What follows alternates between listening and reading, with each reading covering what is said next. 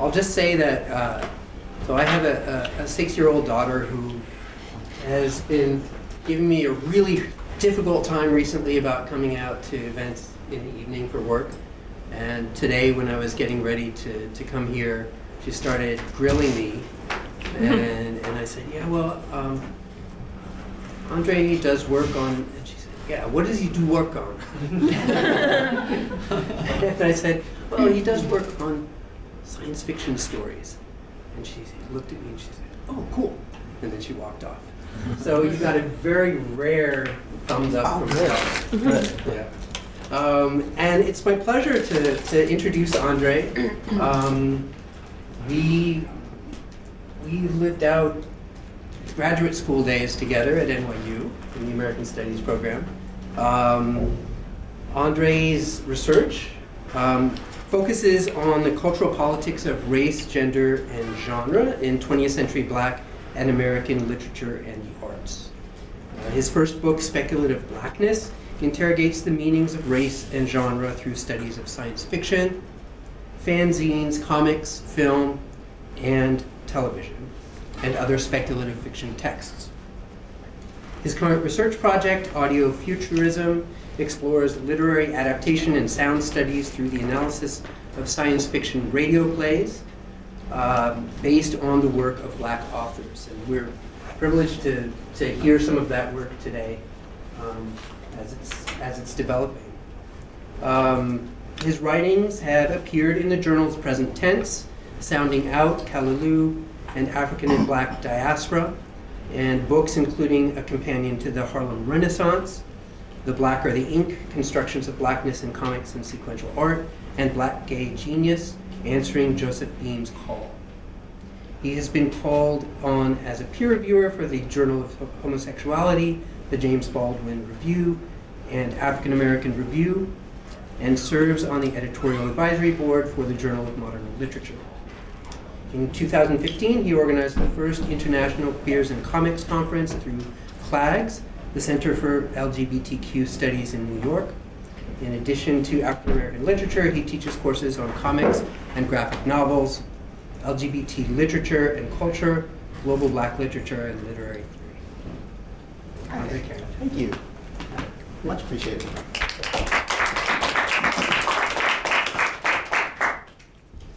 Um, I want to say thanks to Lubec for the generous introduction, um, and I want to say thank you all for coming out. Uh, despite you know whatever travails you probably had to go through to, to get here, or at least like to get from where you were yesterday to where you were today. Um, I also want to thank uh, Jessica Tatlock, the administrator who made most of these things happen, um, and Andrew Whitaker um, for for officially extending the invite. Um, and I, I, want to thank a lot of people who do the administrative work and keep the building clean and safe and keep the lights on and shovel the walks and put too much salt on the sidewalk so that we can be here. Um, I don't know their names, um, but if you do, um, thank them next time you see them. Uh, so this is um, this is the tip of the iceberg. It's a funny story. Um, it will make sense uh, momentarily, I hope. Uh, a few weeks ago, in conversation with a grad student at the University of Pennsylvania, I came up with an extended metaphor, the tip of the iceberg, for capturing the relationship between a phenomenon that she had identified in some African American texts that are otherwise realist and the broader considerations around genre that we can call Afrofuturist.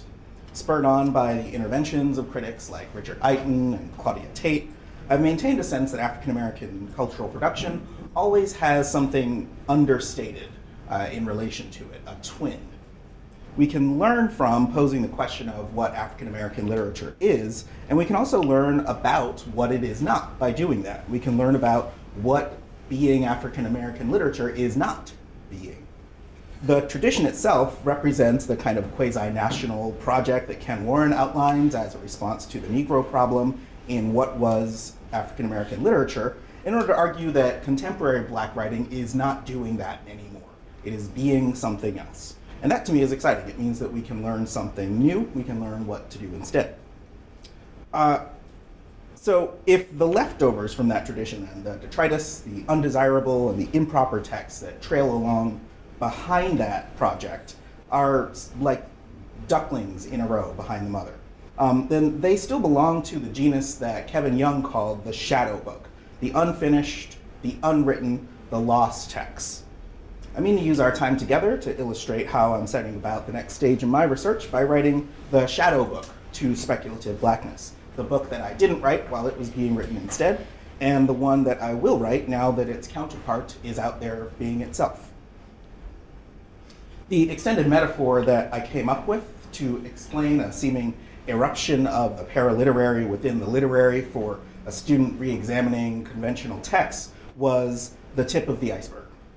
When I say that, you might picture a canine peak exposing its menace to the doomed Titanic. Icebergs originally in the paradigmatically slow movement of glaciers. We can imagine this heavy, mysterious geological object, if it is African American literature, as something like a, a reliquary for black knowledge. When it meets the sea, the mountain of frozen fresh water breaks apart, or calves, to send an aspect of itself out into the chaos of intercourse with all sorts of ocean currents, cargo vessels, conquistadors, assemblies of cetaceans, and other states of matter and energy moving about much faster than it's experienced in a long time. Most of the action in the iceberg, we know, takes place uh, below the surface, where we can't see, and it's mostly silent. When the very old, very dense ice splinters away from its source at a point of contact with salt water, the interacting forces can cause the iceberg, uh, iceberg not just to break off, but to tip over, exposing its erstwhile underside to view. It's an exceptional sight, but it's coming more likely now because of climate change. The scientific explanation for this process belongs to physicist Justin Burton at Emory, but its aesthetic implications are what make it fascinating to me. Our disciplinary perspectives typically afford us caution and insight that's appropriate to observing rational and irrational phenomena and telling them apart. But occasionally, a dazzling spectacle like this shakes us out of our confidence, even though we should know better. We should know it's nothing special, even though it looks like it. I told Kiana that the moment she identified in black writing could be the tip of the iceberg in this more dramatic way temporary, unstable, and rare, but fascinating. So, discerning a minor tendency, an unremarkable pattern in cultural politics that militates against sharp genre distinctions in the interest of reappraising the versatility of certain authors, which is my young colleague's ambition, is a worthwhile endeavor because it challenges us to rethink how black writers enunciate their relationship to speculation and to mimesis as aesthetic objectives. While speculative fiction by black authors may be the tip of the proverbial iceberg, our knowledge of the greater literary whole is fundamentally altered by the sublime vision of a world that was previously submerged. When the tip of the iceberg isn't a fragmentary object that we see, but a whole event, we learn more than we could by examining what's normally visible and usually silent. We gain insight into the formation of the glacier from which it emerged. Physicists study glacial movement, including the improbable but dangerous phenomenon wherein icebergs tip over.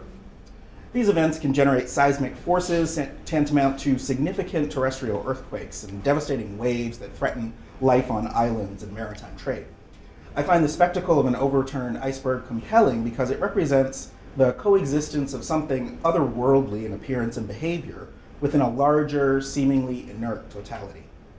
To apply this concept to my research agenda, like a glacier, speculative blackness is more than the sum of its constituent parts. Since it's been in print, I've realized that it's part of a larger inquiry into the cultural politics of genre as they're articulated in a range of media. It has at least one shadow book, an as yet unrealized exploration of science fiction and race thinking that probably turns its approach upside down. In the course of providing you with an account of the work that will form the basis of my second book project, I'll tell you how sound has worked as the silent partner of my contributions to the scholarship of blackness and speculative fiction so far. The critical itinerary of sound in black study has been indelibly marked by the influence of music, which we can appreciate in the interventions of Louis Chude-Sokei, Fred Moten, Carter Mathes, Tsitsi Jaji, and uh, Shana Redmond. But the questions I've addressed prior to my engagement with sound studies set the stage for my investigation in a slightly different manner. I have different work to do. In order to illustrate how this next stage in my research represents the divergence of an agenda that's already differentiated from other forays into the field, I have to step back to the glacial scale at which this calving takes place. By comprehending a sudden audible crack as part of a centuries long process, I hope to explain how the emergent aspect of my scholarship that I'm calling audio futurism relates to an inchoate totality, a vision of the larger field of cultural production that we will have attained once we articulate the relation of its parts to the whole.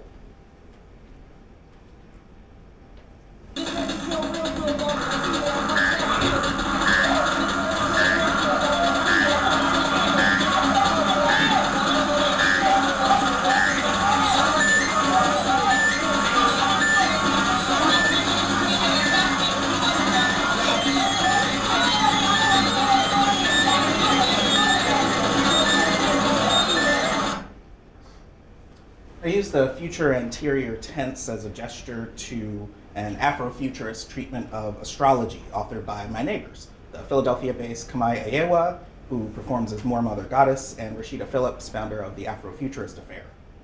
Moor Mother's works, as you can hear, fuse metal, rhythm and blues, jazz, and vocal distortion with titles like How to Use Ancient Hip Hop Beats to See into the Future Past, Free Jazz for the Free Doomed, and The Afterlife of Events. The latter, which you heard an excerpt from, was created as part of the collaboration Black Quantum Futurism. It's a howl for the late Sandra Bland. The liner notes for The Afterlife of Events read in part We applied the Black Quantum Futurism gaze to study the afterlife of events and astrological influences surrounding the birth, arrest, and death of Sandra Bland in order to synchronize the influences playing a role in black woman genocide. Black quantum futurism cites an obscure British occultist, Dennis Elwell, to deploy a theory of retroactive causality. One of the digital artifacts accompanying their sound art includes a set of natal charts for Sandra Bland's birth, her arrest, and her death. The document proclaims We believe that astrological events are reversed and act retrocausally from the cosmic future to influence present events that will be subsequently written on the fabric of the past by light crafting horoscopes for the dead makes sense when irreversible events are understood as part of a process in which the present is being drawn toward its future state.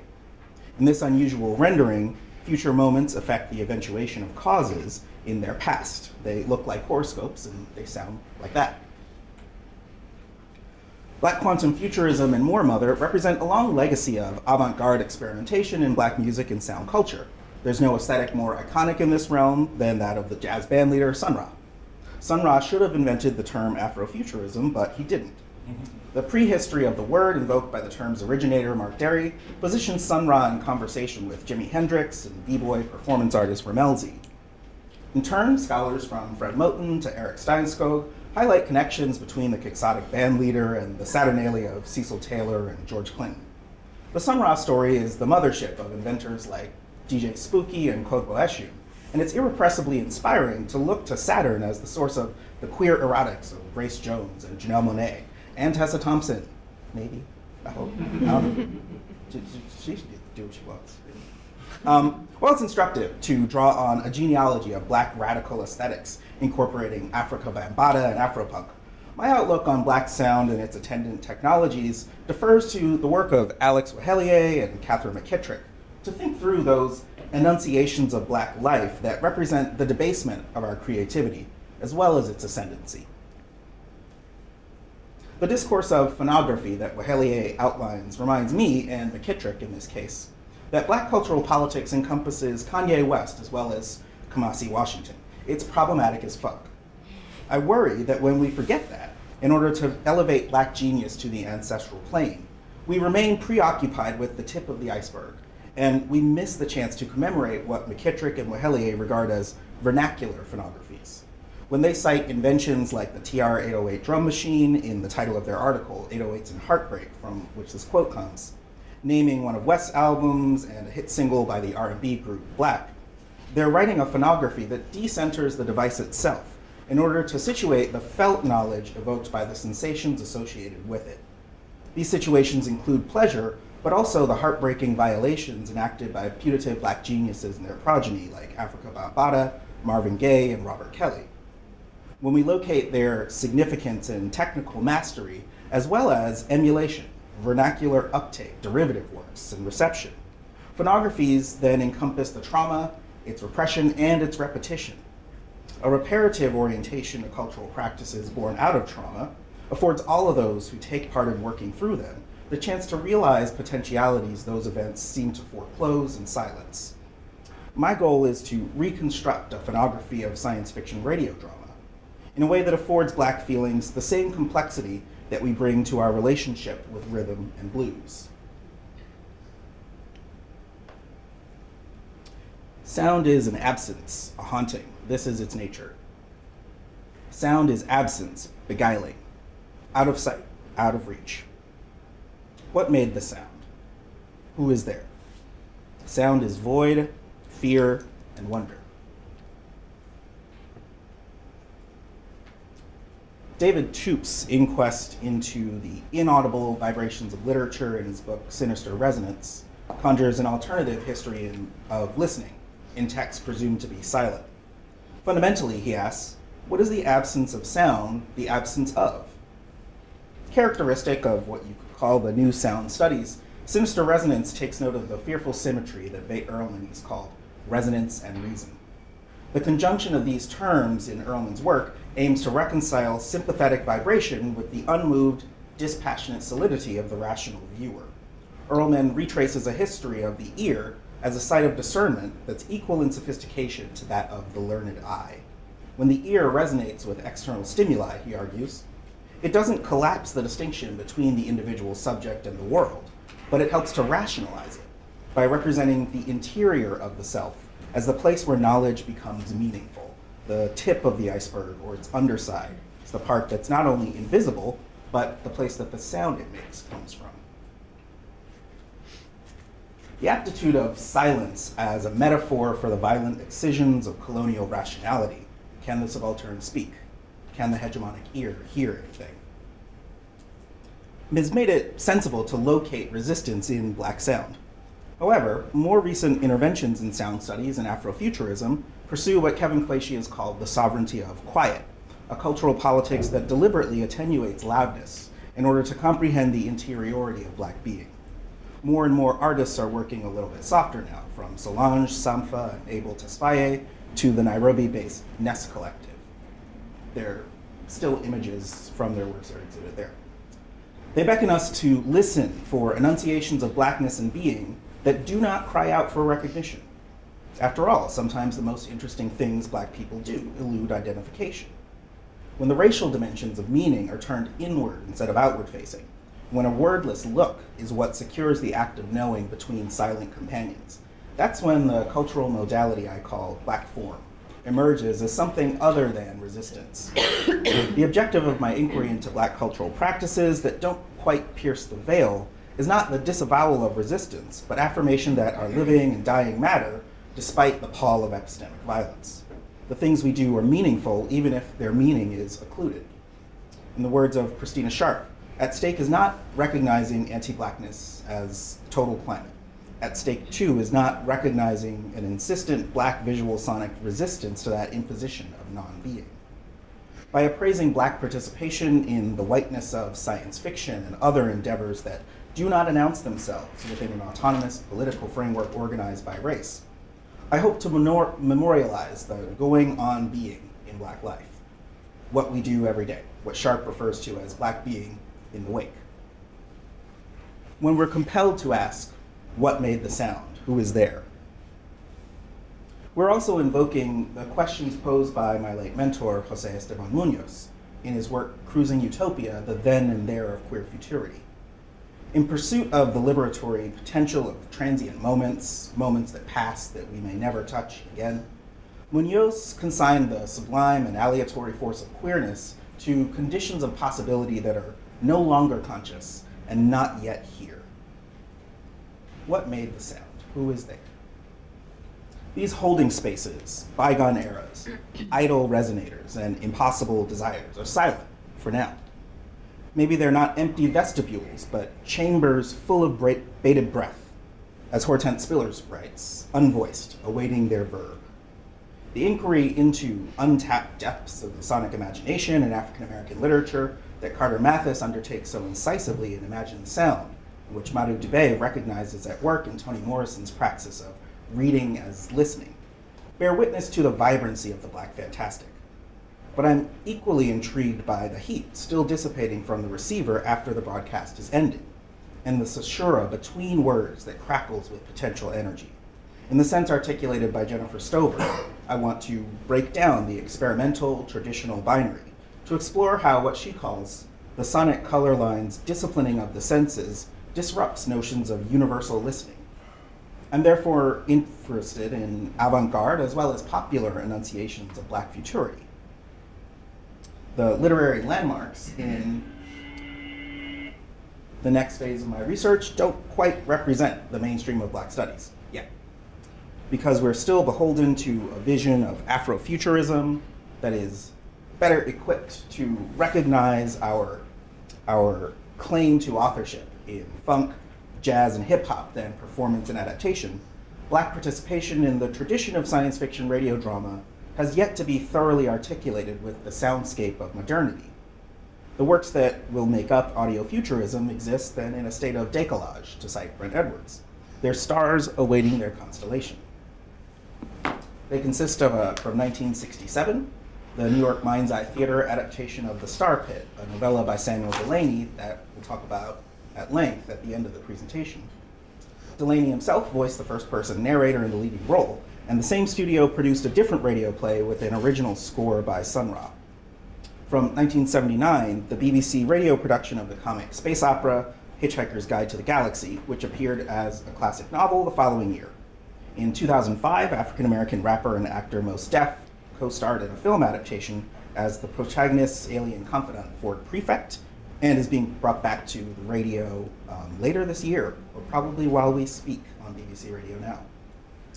From 2002, an audio adaptation of Octavia Butler's 1979 neo slave narrative Kindred, starring acclaimed African American actor Alfre Woodard, pictured here from her role in Star Trek First Contact.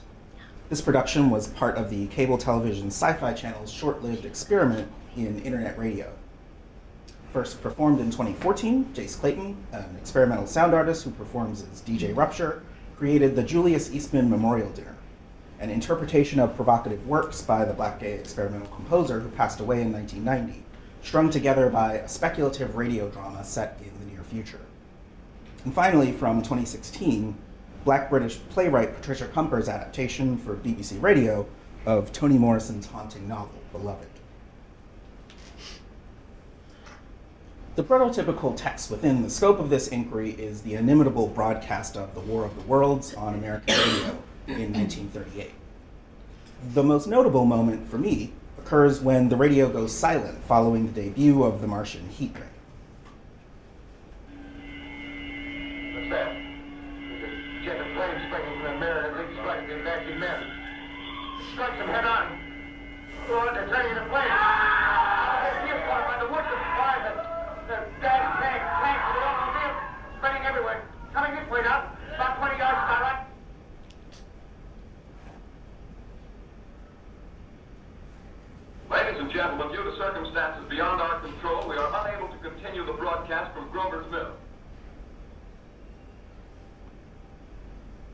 So, a couple of things are going on in that moment. One is that a sound effect has to be invented to make room for a certain kind of silence. And that silence has to be interrupted, has to be replaced, has to do some being because the non being that the listeners hear is very dangerous, unprecedented, unknowable, heretofore silent.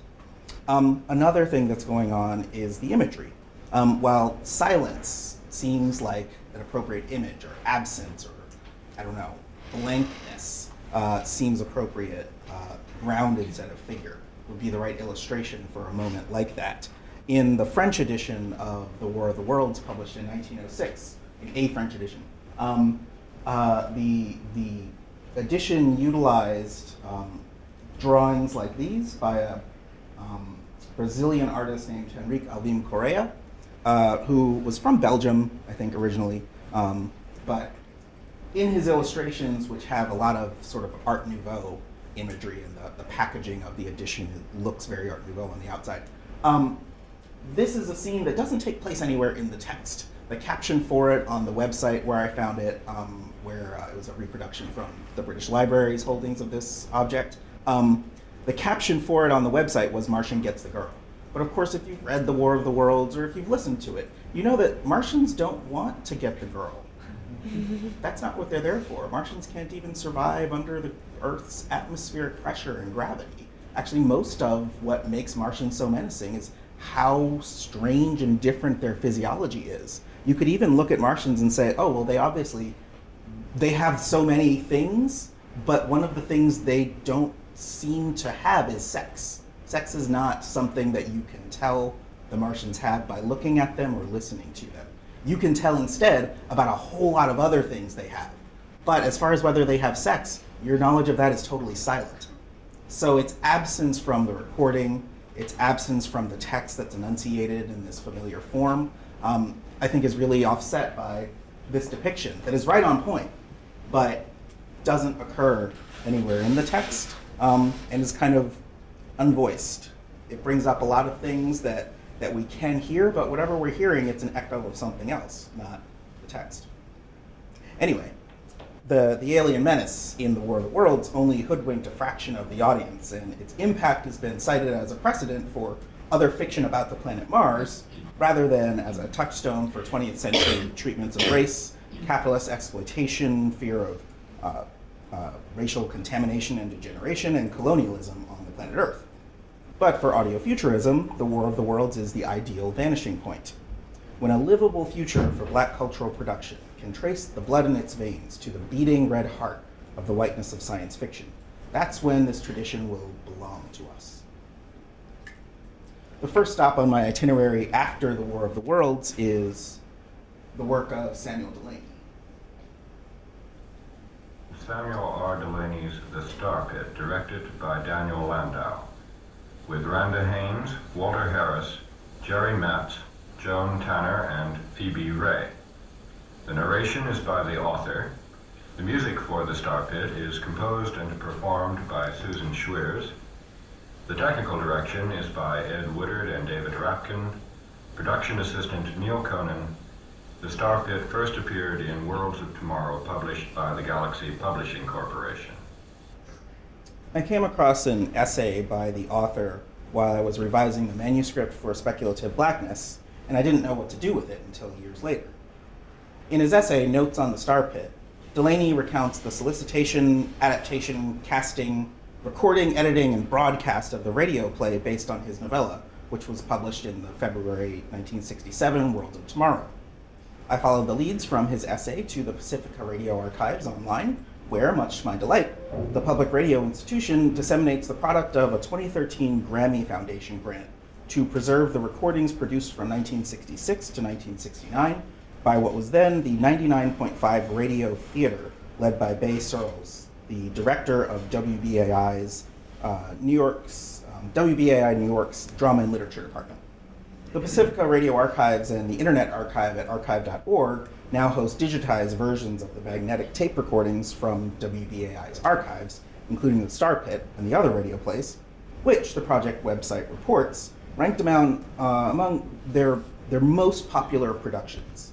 This archive of dozens of works representing the writings of many authors in multiple genres and featuring an array of actors and musicians living in New York in the late 1960s obviously elicits a wide range of interests for scholars of literary, literary adaptation, performance, media history, and sound studies. For my purposes today, it provides the basis for a substantive new contribution to scholarship on the intersection of race and science fiction studies. The Star Pit begins with an announcer's voice orienting listeners to the title and provenance of the material about to be broadcast. The announcer's voice delineates fact from fiction, but this isn't the last time we'll hear from him as the story unfolds. The next sound we hear is non diegetic. It's a flute overture by Sue Schweers, played on an instrument made, quote, of uh, industrial hosing with an inch and a half bore arbitrarily cut in, uh, and um, arbitrarily cut in finger holes, according to the author.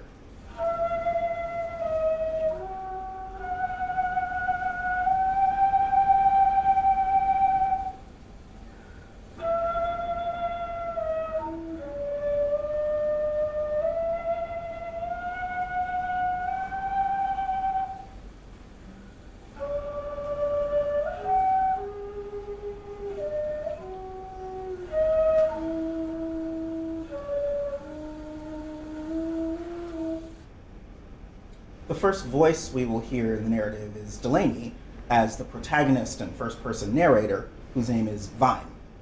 And the first thing with which he populates the narrative is an object containing non human life.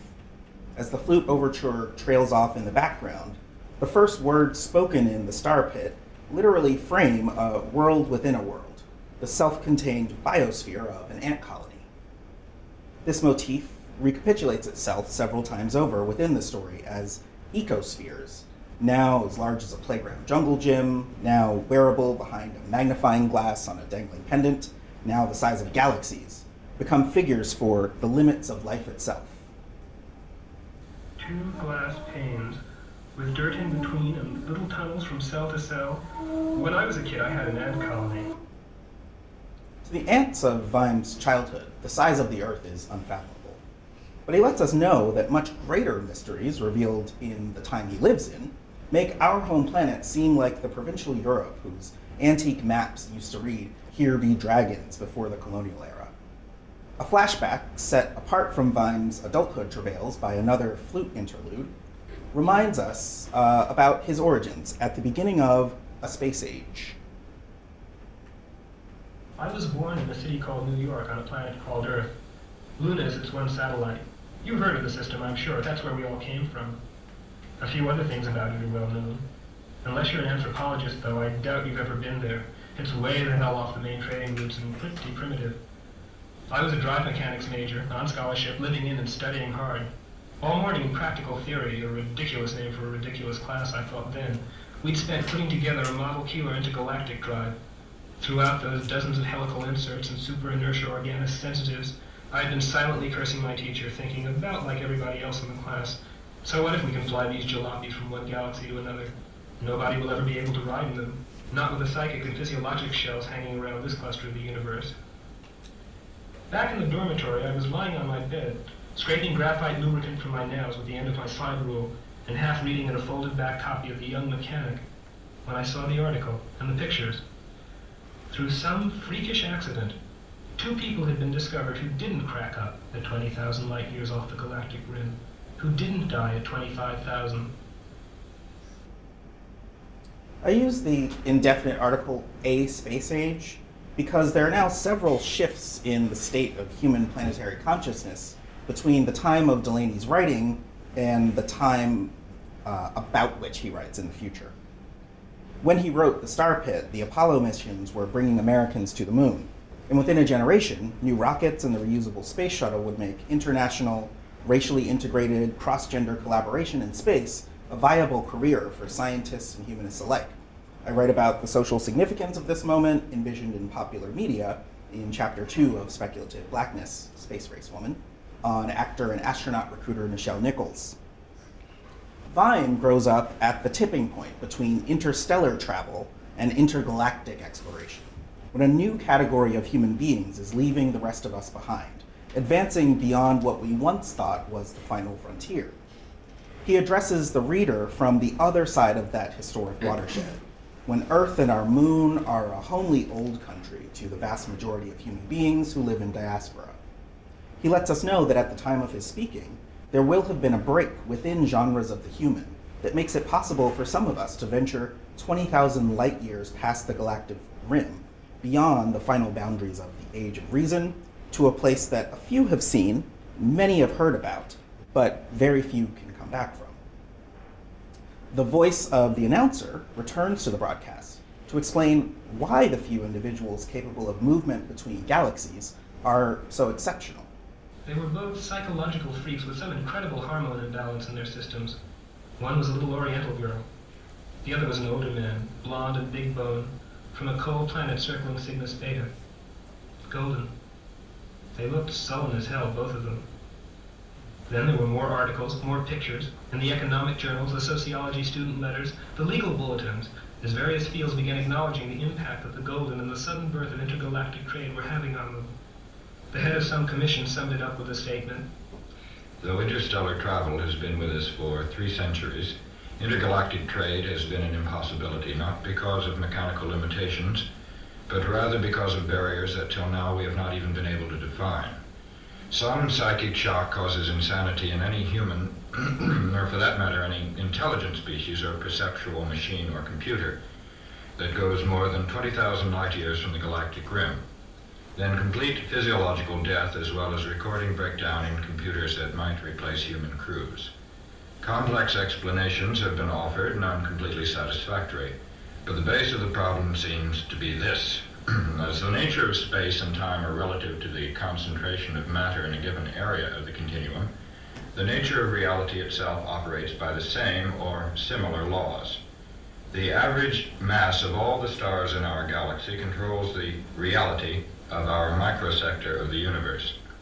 But as a ship leaves the galactic rim, reality breaks down and causes insanity and eventual death for any crew, even though certain mechanical laws now not all, appear to remain, for reasons we don't understand, relatively constant. Save for a few barbaric experiments done with psychedelics at the dawn of spatial travel, we have not even developed a vocabulary that can deal with reality apart from its measurable physical expression. Yet just when we had to face the black limit of intergalactic space, bright resources glittered within. Some few of us whose sense of reality has been shattered by infantile, childhood or prenatal trauma, whose physiological and psychological orientation makes life in our interstellar society painful or impossible. The announcer's voice re enters the narrative as an intertext, ostensibly originating in some credible news source from Vymes' youth, and it jars the reader out of the credulous disposition required to treat science fictions like interstellar travel as if they were science fact for the purpose of appreciating new discoveries and inventions posited within the story world. In his treatment of the language of science fiction, The Jewel Hinged Jaw, Delany argues that writing in the genre relies on a particular variety of subjunctivity, such that we are able to read phrases like, he turned on his left side and her world exploded, in science fiction, as if they literally referred to an electrical man separate power switches for each half of his body, and a female inhabitant of a doomed planet, respectively. In this context, because it recalls the listener's orientation to the pre narrative content of the broadcast, the interpolation of the announcer's voice imparts a reality effect to his words. By foregoing the musical transition that sets fiction apart from fact and texturing the voice with a cough or congestion. This recurrence of an authoritative voice linking Vymes' memory with our own smuggles in a rationale for the limits of space exploration among ordinary humans. That is, they succumb to space madness when they travel too great a distance from the familiar accretions of matter that make up our galaxy. It also explains the liberty enjoyed by the unlikely Gagarins of the new space age. Their state of mind is already out of sync with those of us grounded in the perceptual and behavioral norms of our fellow rational creatures. This reality effect doesn't have to fool the listener into believing the facts transmitted through the announcer's microphone are as real as the nightly news, as they supposedly did in 1938 with the broadcast of the War of the Worlds.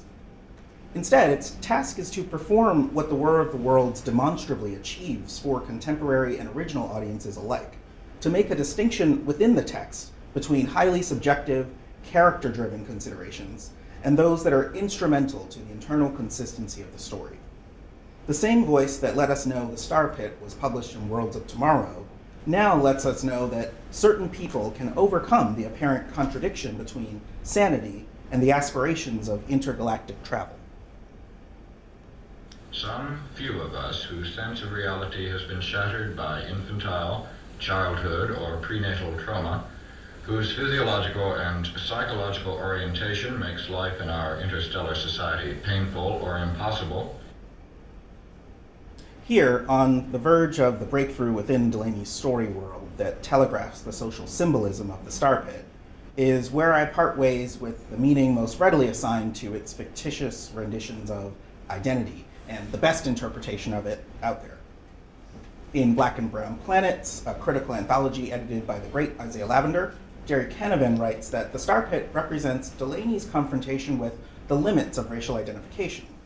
He contends that there are no such limits the logic of racial difference extends indefinitely into the identity of the privileged and disadvantaged alike, subordinating the unmarked status of whiteness to the, quote, authority of racialized subjectivity. After all, since whiteness is designed through the exclusion of the racial other, the discourse of the other is the only site from which it can be seen from outside itself as something like a discrete objectified form.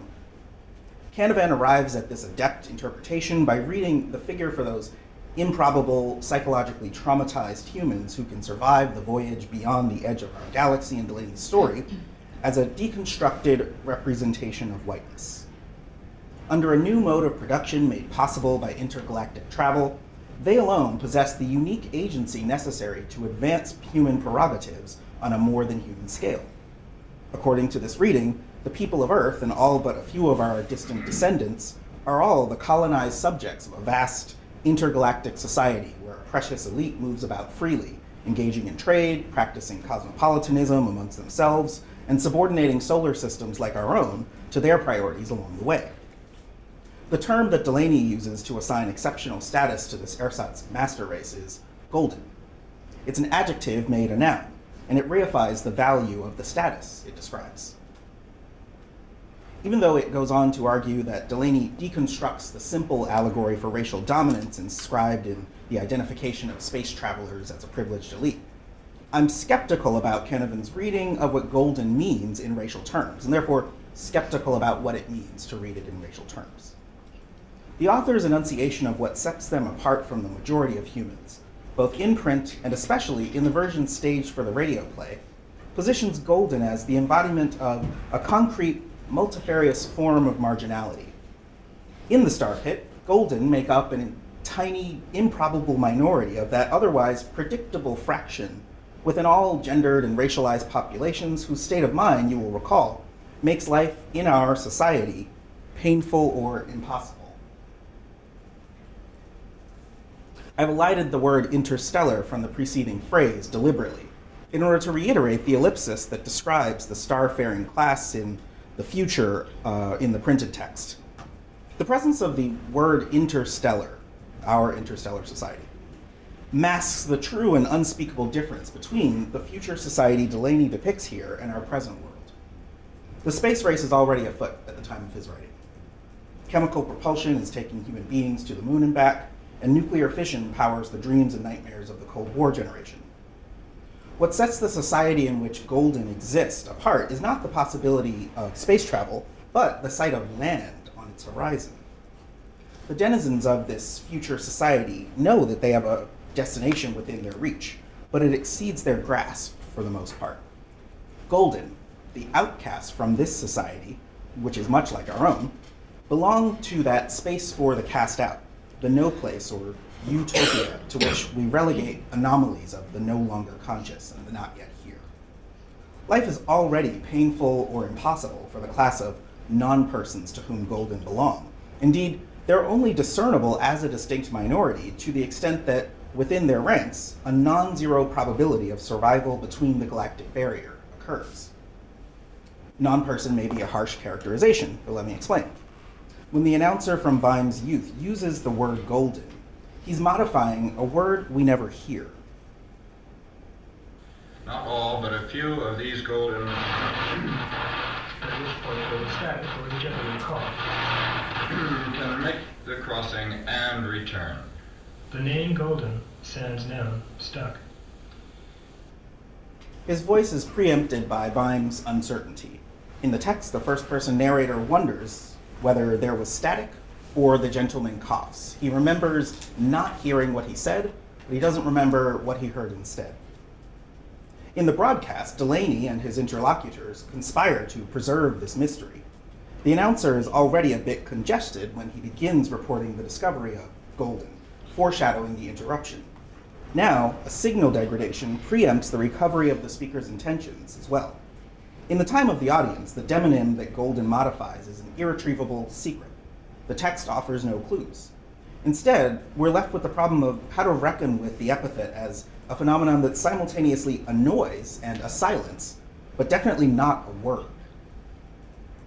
The plot of The Star Pit revolves in part around one of Vymes' companions trying to steal the trappings of golden status so that he can steal away on an intergalactic spaceship.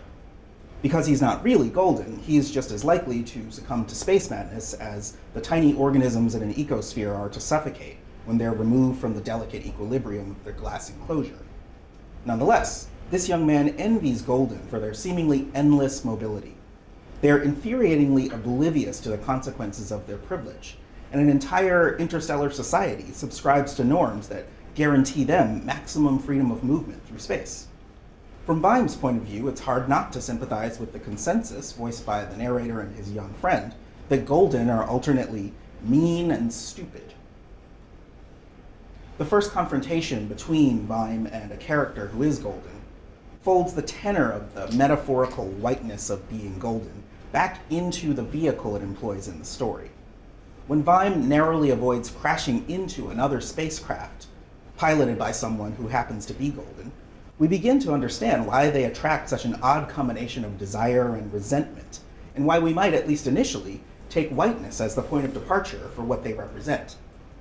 The golden our protagonist almost crashes into is phenotypically black. This leads Canavan to his deconstructive reading of what they represent. We were an hour out, and I was at the controls when something I'd never heard of happening happened. We came this close to ramming another ship. Consider how much empty space there is. The chances are infinitesimal. And on top of that, every ship should be broadcasting an identification beam at all times. But this big, bulbous killer intergalactic slid by so close I could see her through the front viewport. Our inertia system went nuts. We jerked around in the stasis whirl from the keeler. I slammed on the video intercom and shouted, You great big stupid! Stupid! So mad and scared I couldn't say anything else. The golden piloting the ship stared at me from the view screen with mildly surprised annoyance. I remember, his face was just slightly more negroid than mine. Our little serpentina couldn't hurt him, but had we been even a hundred meters closer, we might have ionized. The other pilot came bellowing from behind the sleeper curtain and started cursing me out. Damn it, it was, it was one of those... And I lost all the profanity I knew to my rage. Golden! This far in the galactic center? Come off it. They should be hanging out around the star pit. It was a camera drive that came right up in front of us. I stopped because the control stick was shaking in my hand. As figures for the reification of a privilege that depends constitutively on its difference from its comparatively disadvantaged counterpart. Sure, golden are metaphorically white. Yet this figuration takes on a form of embodiment that is, within the story, literally identical with racial blackness. For some readers, this poses a paradox. How can a purposively black character attain all of the trappings of whiteness, if that's what being golden means, without passing? That is, being the negation of blackness, not being black. If the new interstellar society of the star pit allocates privilege according to the logic that makes racial distinctions meaningful, how could a member of any racially subordinated group ascend to the pinnacle of human activity on a more than planetary scale? One interpretation is that this future is yet another instance of science fiction refuting the inadequate and self contradictory social construct of race. Complicated as that sounds, I don't know if things are that simple. Learning that golden can be black only intensifies my attention to what goes unsaid in the language community of the future. That golden is a marked category, while whiteness is not, instructs the reader, the listener, to pay attention to the way that people talk about the constituents of this fictive category when they might not otherwise. When Vyme almost crashes into the pilot who's golden, he stammers, You great big stupid, stupid, words fail. I slammed on the video intercom and shouted, You great big stupid, stupid! Moments later, in the exchange with his startled co pilot, Vyme tries to explain the tumult by calling out the Golden so his Confederate knows who's at fault, but he can't even come up with a suitable obscenity, and his co pilot is incredulous anyway. The other pilot came bellowing from behind the sleeper curtain and started cursing me out. Damn it, it was, it was one of those. And I lost all the profanity I knew to my rage. Golden! Now, Delany has written reams about obscenity, often in profane vernacular. But the Star Pit is written in such a way that something other than propriety obfuscates the content of these statements. Either Golden is profane enough on its own, and that doesn't seem likely, or there's nothing more to be said, because one of the powers Golden annexes to itself, through the peculiar circumstance of its coinage, is the occlusion of an inherently negative meaning. Golden can't mean anything profane. In that way, it is very much like whiteness, because there's virtually no epithet for white that constitutes an unspeakable racial slur. Golden, strangely, makes that unspeakability legible. The epigraph to Canavan's treatment of the Star Pit quotes Delany placing himself on society's margins to frame the essay as an exploration of social marginality. He is black, he is a sexual minority, and he has spent time in a mental hospital. Each of these testimonials in, invest the author with an affirmative quality of what Sally Haslanger's called moral entitlement, a standpoint from which his experience affords him credibility regarding the systems of power structured by race, sexuality, and the carceral ableism that characterizes the diagnosis and treatment of psychological health in modern society. It's not that I disagree with Canavan's appraisal per se, and if he were here, he'd be like so mad. I'm going to write him a nice email. Um, but that I'm interested in other dimensions of the Star Pit's tapestry of race and genre. For one, the analysis in question only deals with the print version of the novella, rather than its at least equally significant and arguably more significant radio adaptation. The commemoration of the broadcast year after year and its role in a preservation project make it worthwhile to revisit the afterlives of the meanings inscribed in the text in light of their reiteration in audible form. Moreover, in A Felicitous Turn, Canavan juxtaposes the Star Pit with another text central to my interests, Far Beyond the Stars, an episode of the 1990s Star Trek spin off series Deep Space Nine, which is famously uh, stars and is directed by a black actor in the leading role, Avery Brooks. The episode in question recounts a speculative story about the history of racial discrimination in the lives of science fiction writers that I discuss in detail in one chapter of Speculative Blackness. Great minds think alike, basically. What's missing, or at least understated, in Far Beyond the Star Pit is an acknowledgement of how these works function as touchstones for the study of literary adaptation as a staging ground for the cultural politics of race and genre. Finally, the dimension of the Star Pit that I find most ripe for exploration echoes the author's self defining gesture from The Straits of Messina. The author, Delany's knowledge of society's margins, including his vulnerability to incarceration due to race, sexuality, and pathologies assigned to his mental state, are all interconnected within his experience because he's the one living them. This is not, and I wholeheartedly agree with other readers in this regard, a cause for interpreting Delany's fiction as a veiled memoir. Instead, it's a reminder that human experiences of social marginality, privilege, and disadvantage are multidimensional. If we regard the socially symbolic element in the narrative of the Star Pit through the prism of intersectionality, I argue we arrive at a more adequate interpretation of what golden means in relation to matters of race, gender, genre, and madness. This is also germane to reading the text as a composite of its audible and its silent print instantiation. Before we have the opportunity to learn what golden means, and before we witness what it is that makes life painful or impossible in the interstellar society of the Star Pit, we learn that Vyme, the protagonist, has lived in a, quote, procreation group on a distant planet with several husbands and wives co parenting the children they have conceived in common. This is a good way to colonize other planets with human populations. It's among these children that he maintains an ecologarium, a grown up version of the ant colony from his childhood. For lack of a better word, the silent partner to Golden in the text is queer. It's never spoken, but if we could hear it, queer would further confound the intersecting, context sensitive privileges and comparative disadvantages that accrue to being golden in the story. Queer is an adjective, but it can constitute a noun when used in the catachrestic way that golden simultaneously modifies and occludes its object. And what is queer but a partial description of the psychological and physiological orientation that makes life painful or impossible in our society? yet nonetheless enables a few of those golden to make the crossing and return. The prospect that beckons at the intersection of black and golden is queer insofar as it implies a relation between the two quantities that, while it might not be a relation of identity, means something that can't be said any other way. I'm listening for the resonance that makes the word spelled G O L D E N sound like white to some readers, sound like black, like queer, because it represents the tip of the iceberg. That sounds like it refers to something you know, but it looks like something else. Thank you.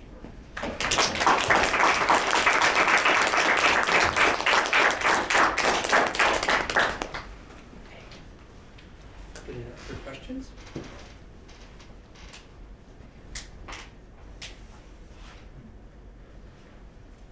Um, I wonder if you if you uh, have looked into like the, some of the work of the early um, techno guys, specifically like the Detroit, you know, Detroit techno scene.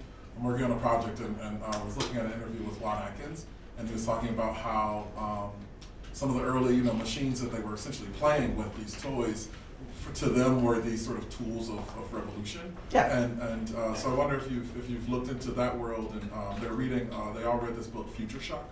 Um, and they sort of used that that influenced a lot of the early, you know, sort of playing around that they were doing. So I wonder if you've, if you've looked into that and like where does it fit in your in sort of the spectrum of like sort of the sounds of Afrofuturism? It totally fits. Um, it's part of the the it's part of the narrative that we already use to kind of animate um, Afrofuturism as a, a black knowledge practice that, that repurposes inventiveness and innovation and and does that innovation thing in a way that's different from say like canonical modernism.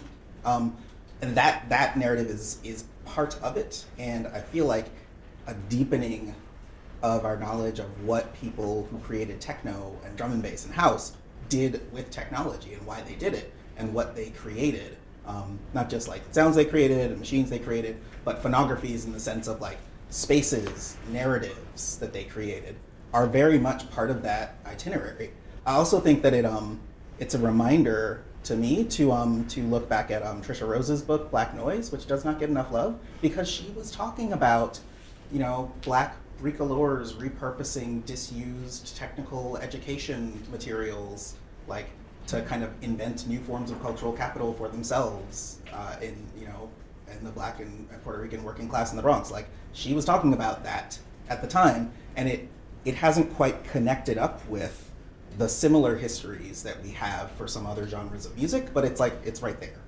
It's like right there. You said what, what was the name of the author? Uh, Tricia Rose.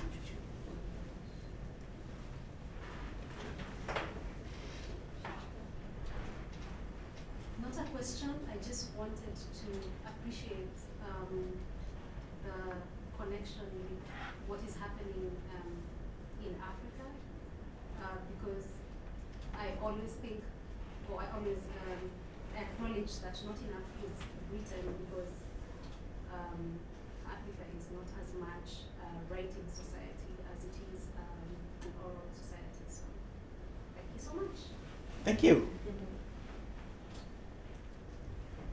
So the, her comment actually connects to the question that I had, which was I was kind of wondering how ideas around indigeneity figure into what you're thinking about, both in the context of indigeneity as an African identity and within a North American context. And kind of what I was thinking about was there was a documentary um, recently about Native Americans, Rumble, about Mhm. Native Americans and rock, that I thought was interesting, but also had tensions around claiming things as indigenous, not black. Mm-hmm, And so I'm kind of curious about how you, you're going to kind of intersect with those questions. Yeah, um, intersect is the word for it, right? Because um, because what intersectionality actually means, which you can look up in, I don't know, they might have computers or database or something here. Um, like you can look it up. You can attribute it to the person who coined it, Kimberlé Crenshaw. It was not invented by a disparaging stereotype about women who use Tumblr. But like, intersecting means that people are simultaneously black and indigenous, and also sometimes indigenous and not black, and also sometimes some of those other things, while they are also gendered and classed and national and non-national and like all those things. Um, there is, I think, a value to investigating where black and indigenous connections take place in the histories of, you know, uh, black diasporic North American identities and and cultures. Um, I think that the ways that, for instance, um, language learner, the ways that black people come into native nations as language learners tells us something about how our different oral traditions and cosmologies and like phenomenologies around the word um, in a spoken form um, how they interact, how they interface. Like that's a, a fascinating site for exploration that that maybe maybe deals with a little bit of that like do we need to ever raise the question of black versus indigenous or can black versus indigenous mean something like a remix right? Like this versus that. Can it mean that? I think that one of the things we might get from say communities in which uh, black people um, become uh, constituents become part of native nations is thinking about how language learning is part of that process. I think that um, the spoken and silent role of slavery in treaties and violations of treaties with Native nations are places where the relation of nationality and empire to blackness is is enunciated or not enunciated, right? Is silenced, and those those circuits, those moments, those interactions where somebody has to talk to someone else, someone has to speak or make people or make a situation or make the land um, speak or, or speak for it those moments I think are good moments to take up those questions of like, is this a black and indigenous situation? What dimension of this is black and not indigenous, and what dimension of it is indigenous and not black, if it is? Like, those can actually coexist at certain moments in a way that's not annihilating. And I, I hope to to see that. So I wanna I wanna I wanna look for it so that I'll know when I see it. This is a fantastic talk. Thank you so much for this. Um, I'm thinking about. I, I feel like there's a little bit of a of an irony in the, um, the, the beautiful images from all the stars that you're using. Um, so they're illustrating the, the you know the gold texture and so on and so forth. And you're talking about golden as uh, you know you're rereading it as figuring for queer, and yet the um, you know people have been talking about the straight washing or the erasure of the queer sublines um, from Black Panther, and you know it's most explicitly articulated by Roxane Gay's World of Wakanda side series, which has very explicit um, multiple uh, same-sex lesbian relationships between Dora Milaje, but then and, and they're also doing this amazing work of sort of challenging patriarchy inside um, inside Wakanda that then gets rethought as not a utopia. But yes, Mhm. there are still there are things that are amazing about this vision of Afrofuture Afrofuturism in a space that's never been colonized, and yet there's still heteropatriarchy and sexual slavery. So I'm wondering if you could talk a little bit about um, that, er- and I don't know if it's an erasure, but I'm wondering how you think about that. Is it was it is it just too much for a mass market cultural text, um, or Right. why, why did that happen? Right. Um, it's not too much, right? Because it's um, it's kind of the dilemma that I have with like um, using fictionalized uh, forms of difference as surrogates for um, rather than like windows onto or elaborations on um, the differences that we experience and know. Um, the, the problem I have with that often is that like there is no such thing as too much, right? So you can't be like, oh, we're all cool now because we've got to fight the Borg, right? Or like, no, we're all we're cool now because the Martians are here. I'm like, we are clearly not cool when the Martians come. We're like, ah, Martians, hold up, we're still racist. We can't do this yet, right? Like, like you just can't. Like Wakanda might have a plan for the Martians, but like everybody else is like, what? We can't. Our existing nations and radio frequencies.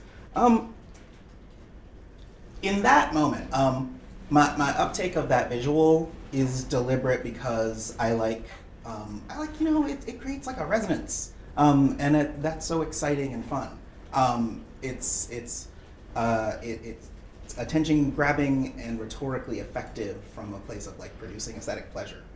Um, to the extent that it, it pulls these narratives together from different moments and asks about like a shared tradition, just a a total knowledge practice that they have to be part of, right? Um, I think that that whatever is like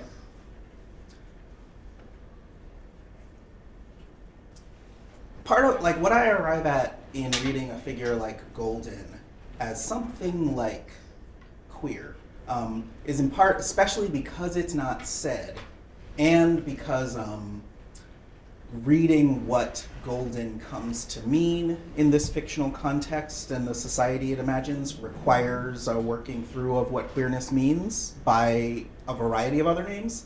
It's really fascinating to me that queer can be unspoken, right? Can be spoken right as the the counterpart to what is spoken there, right? Queer can be spoken now, whereas in the then and there of the story, it's not spoken.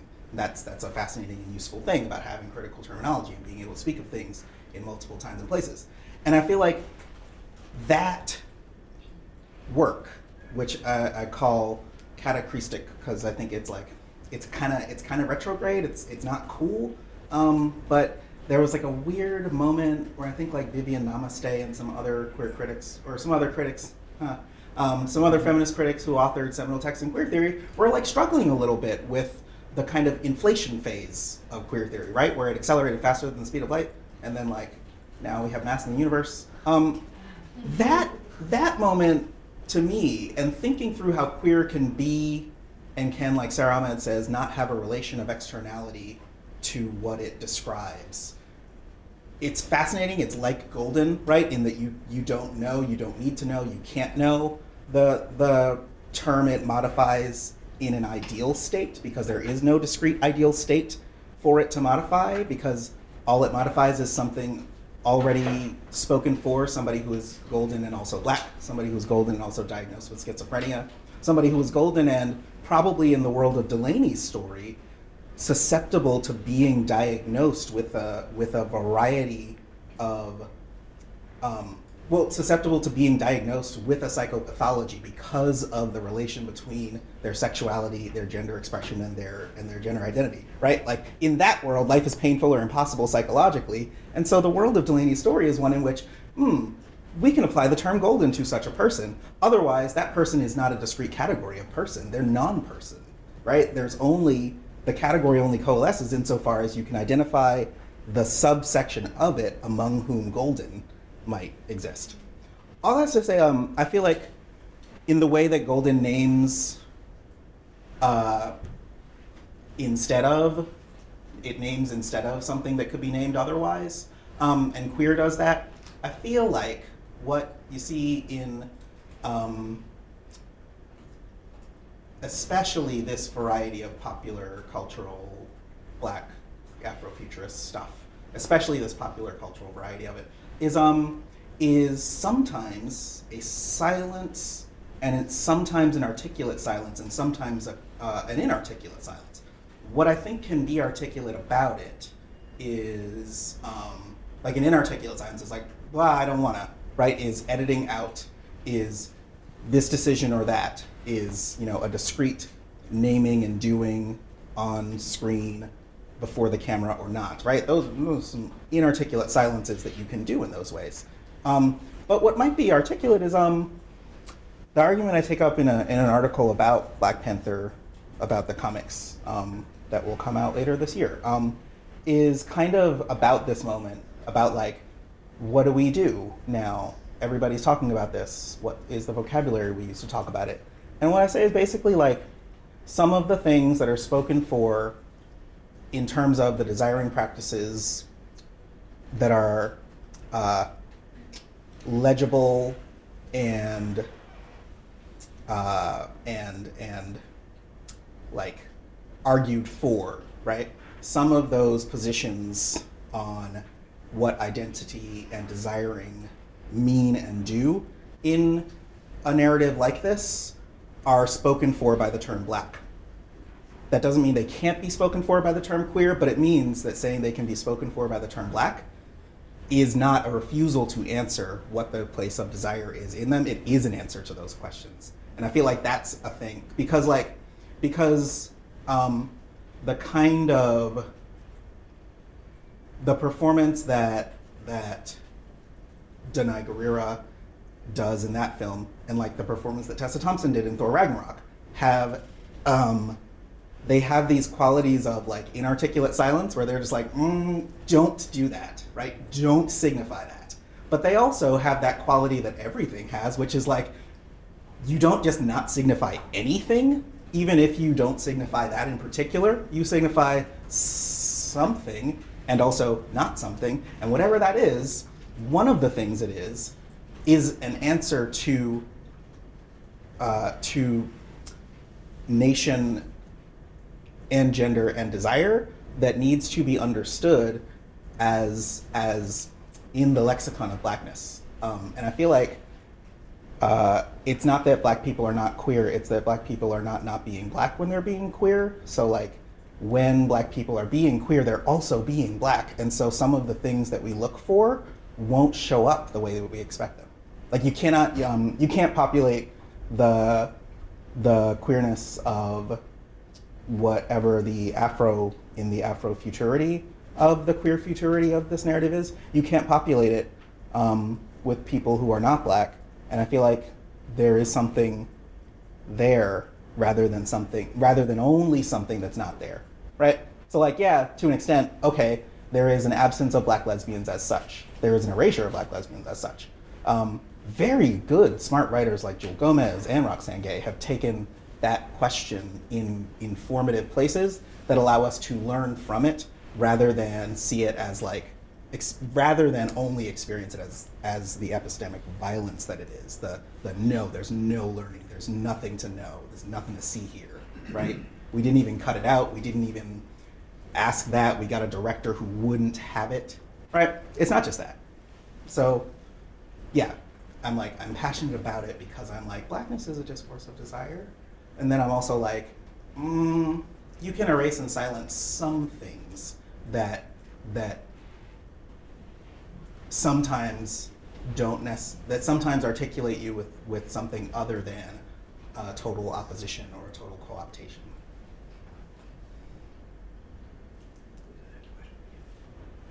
Uh, I have a question, I guess, basically about the kind of geography project. A number of the, the, I think the, like radio plays you were mentioning were BBC adaptations.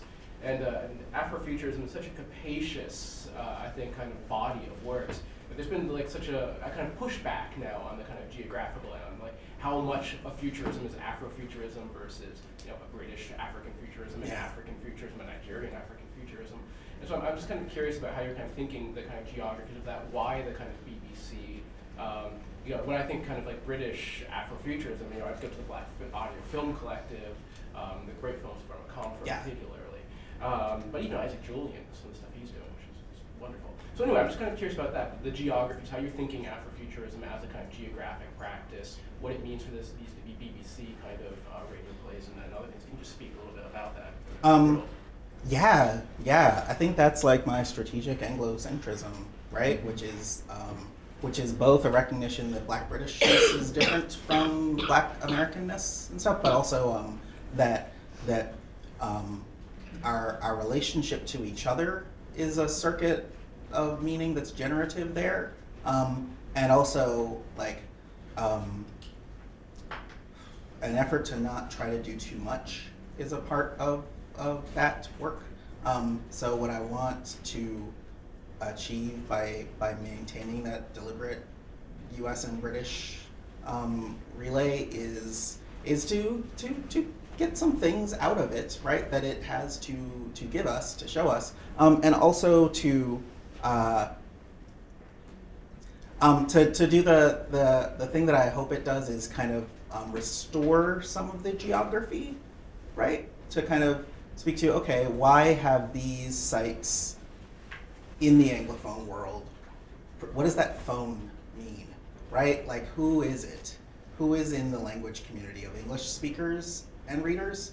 How are these traditions um, from, you know, from from like a George Schuyler black weird satirical not quite Afrofuturism to to you know a new um, new wave British 1960s science fiction. How are those moments like varieties of Anglophone cultural practice in which blackness is integral?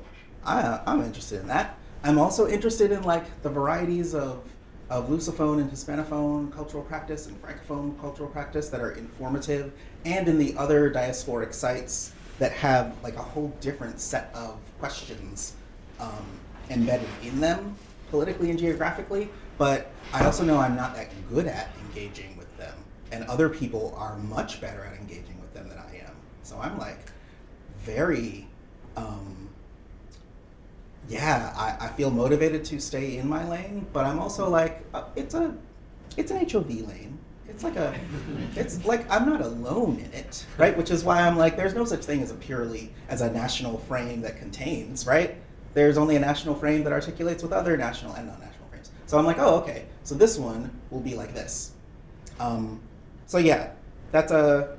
I, I feel like there's something to the U.S. and British circuit there, and the um, the the uh, Tiffany Barber is doing phenomenal, excellent work on Black Audio Film Collective. Um, Alessandra Raengo, sometimes in collaboration with with Tiffany Barber and, and Amy Elias and some of these folks, um, are also reanimating conversations around Isaac Julien's work. And like, I am really excited and and uh, feel affirmed by that because it's like, oh, it's not that it, it's not that Black Americans and Black British stuff can continue to be hot, but it's also um, you know that that there is good company to do the work in. That's a part of my motivation for it. I'm struck by this. Um, I, it's not maybe a clear and articulate question, but I was struck by this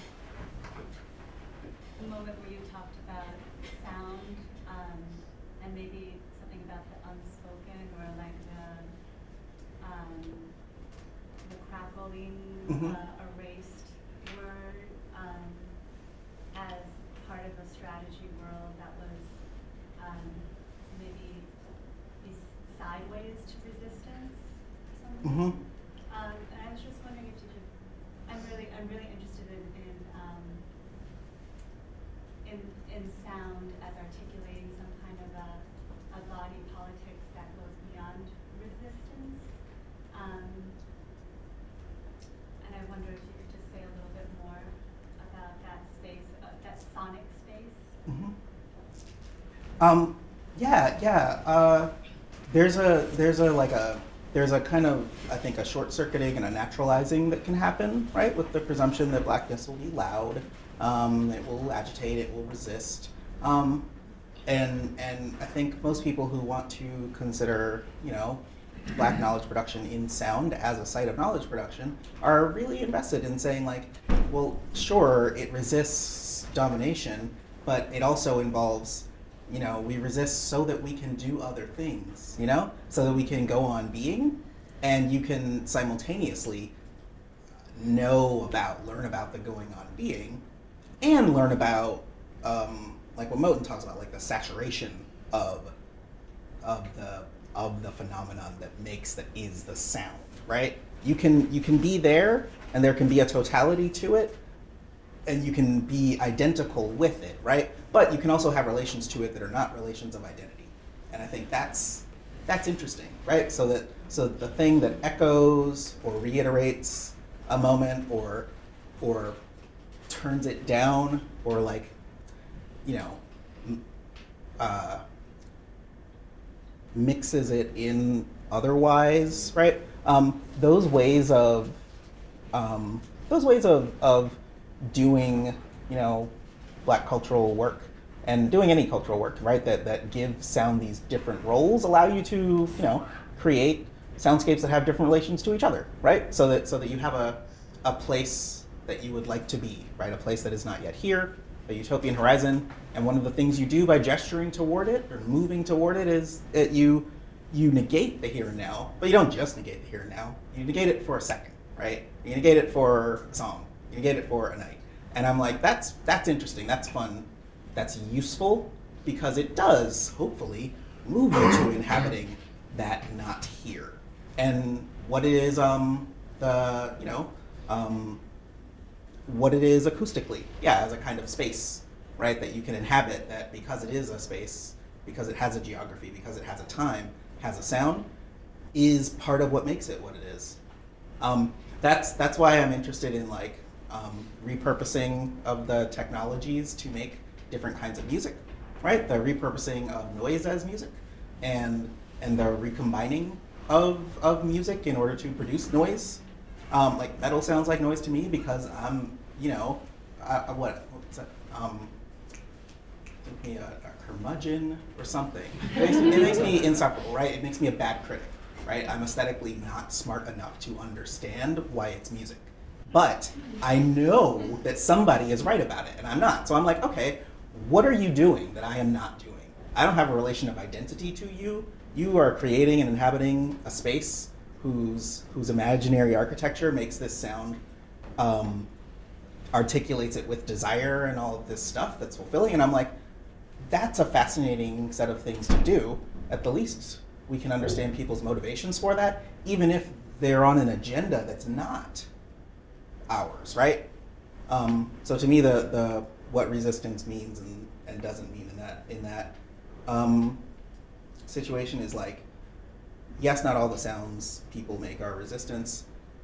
Yes, being is not only resistance, but also um, you can, you know, you, you can be a member of a coalition and a member of a totality and a member of a multifaceted constituency or of an intergenerational succession that that has moments that are resistance and has moments that are not.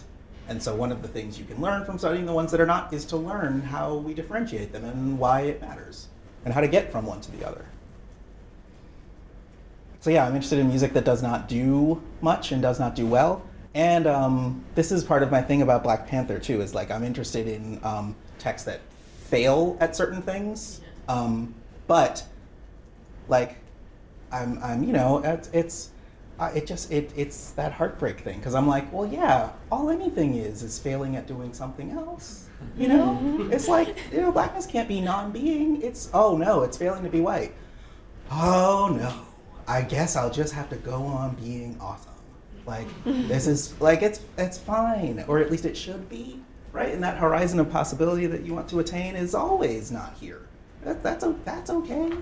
This is where we are now, and I and I like treating um, like me- just like fucked up cultural politics as informative um, and informative not because they achieve something we should strive to achieve necessarily but informative precisely in the way that we can say like ooh that's really you know the masters of the tr-808 are the worst let's instead look at you know people who synthesize the sounds it makes or people who sampled them and give us better songs that don't make us feel dead inside when we hear them. Like, let's do that instead.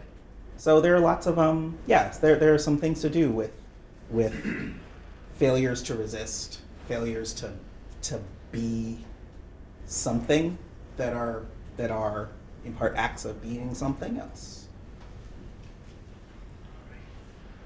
that we're yeah. on time. Um, thank you again. Thank you. That's okay. Yeah, thank you.